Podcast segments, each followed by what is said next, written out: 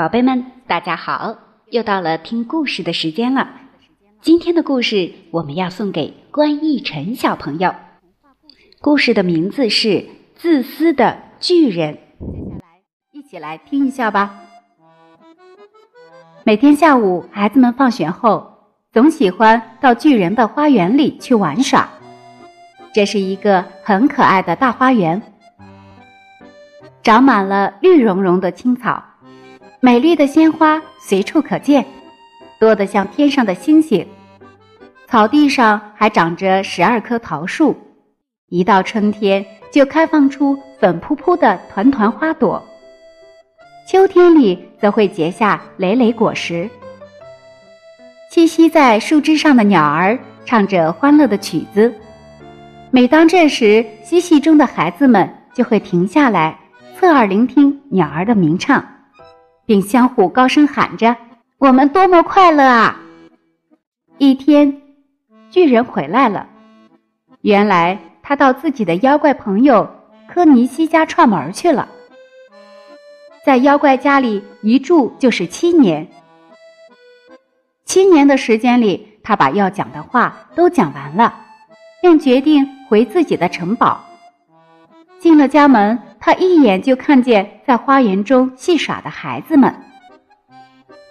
你们在这干什么？他粗声粗气的吼叫起来，孩子们都跑掉了。我的花园就是我自己的花园。巨人说：“谁都清楚，我不准外人来这里玩。”于是他沿着花园筑起了一堵高高的围墙。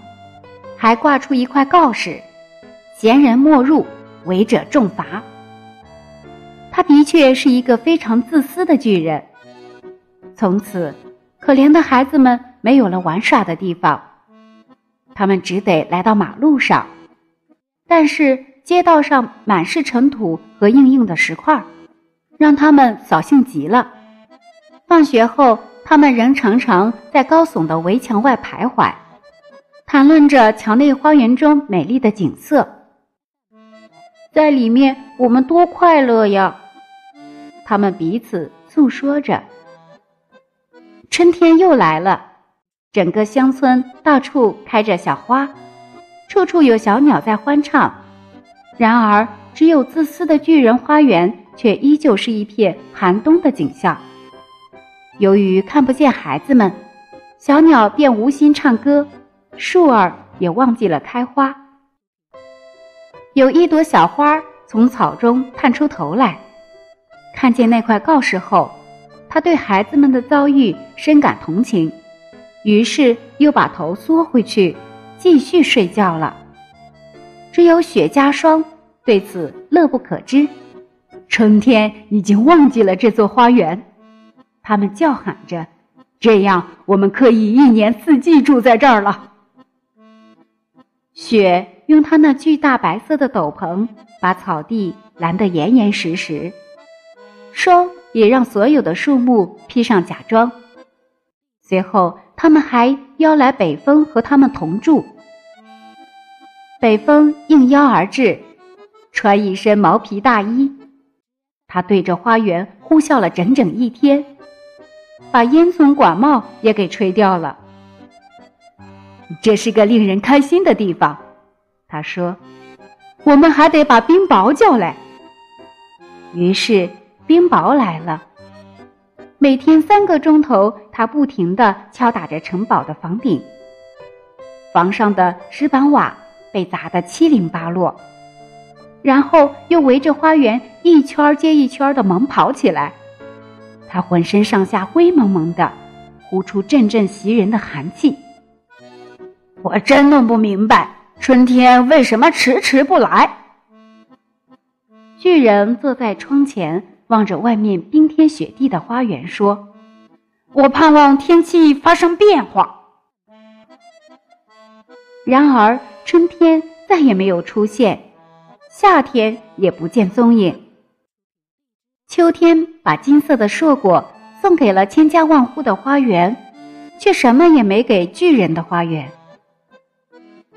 他太自私了，秋天说：“就这样，巨人的花园终年的寒冬，只有北风、冰雹，还有霜和雪在园中林间上蹿下跳。”一日清晨，巨人睁开双眼，躺在床上。这时，耳边传来阵阵美妙的音乐，音乐悦耳动听。他想，一定是国王的乐师经过此地。原来啊，窗外唱歌的不过是一只小红雀。只因巨人好长时间没有听到鸟儿在花园中歌唱，此刻感到它妙不可言。这时，巨人头顶上的冰雹已不再狂舞，北风也停止了呼啸，缕缕芳香透过敞开的窗阔扑面而来。哦，我相信春天终于到了。巨人说着，从床上跳起来，朝窗外望去。他看见了什么呢？他看见了一幅动人的景象。孩子们爬过墙上的小洞，进了花园，正坐在树枝上。每棵树上都坐着一个孩子。迎来了孩子的树木欣喜若狂，并用鲜花把自己打扮一新，还挥动手臂轻轻抚摸孩子的头。鸟儿们在树梢翩翩起舞，兴奋地欢唱着。花朵也纷纷从草地里伸出头来，露着笑脸。这的确是一幅动人的画面。满园春色中，只有一个小角落仍笼罩在寒冬之中，那是花园中最远的一个角落。一个小男孩正孤零零地站在那儿，因为他个头太小，爬不上树，只能围着树转来转去。哭泣着，不知所措。那棵可怜的树仍被霜雪裹得严严实实的，北风也对他肆意咆哮着：“快爬上来呀，小孩子！”树儿说，并尽可能地垂下它的枝条。可是小孩还是太矮小了。此情此景，深深地感化了巨人的心。我真是太自私了，他说。现在我明白为什么春天不肯到我这儿来了。我要把那可怜的孩子抱上树，然后再把围墙推倒，让我的花园永远成为孩子们游戏的场所。他真为自己的过去所作所为感到羞愧。巨人轻轻地下楼。轻轻地打开前门，走到花园里。但是孩子们一看巨人，都吓得逃走了。花园再次回到了冬天里。唯有那个小男孩没有跑，因为他的眼里充满了泪水，没有看见走过来的巨人。巨人悄悄来到小孩的身后，双手轻轻托起孩子，放在树枝上。树儿立刻怒放出朵朵鲜花，鸟儿们也回枝头上放声欢唱。小男孩伸出双臂搂着巨人的脖子，亲吻巨人的脸。其他孩子看见巨人不再那么凶恶，都纷纷跑了回来。春天也跟着孩子们来了。孩子们，这是你们的花园了。巨人说。接着，他提起一把大斧头，把围墙通通给砍倒了。中午十二点，人们去赶集的时候，欣喜的看见巨人和孩子们一起在他所见的最美的花园中游戏玩耍。他们玩了整整一天。夜幕降临后，孩子向巨人道晚安。呃，可你们那个小伙伴在哪儿呢？巨人问。就是我抱到树上的男孩。巨人最爱那个男孩，因为男孩吻过他。我们不知道啊，孩子们回答说，他已经走了。巨人又说，你们一定要告诉他，叫他明天来这里。但是孩子们告诉巨人，他们不知道小男孩家住何处，而且从前没有见过他。巨人听后心里很不是个滋味儿。每天下午，孩子们一放学就来找巨人一起玩儿。可是巨人喜欢的那个小男孩再也没有来过。巨人对每一个小孩都非常友善，然而他更想念那个小男孩，还常常提起他。我多想见到他啊！巨人常常感叹道。许多年过去了。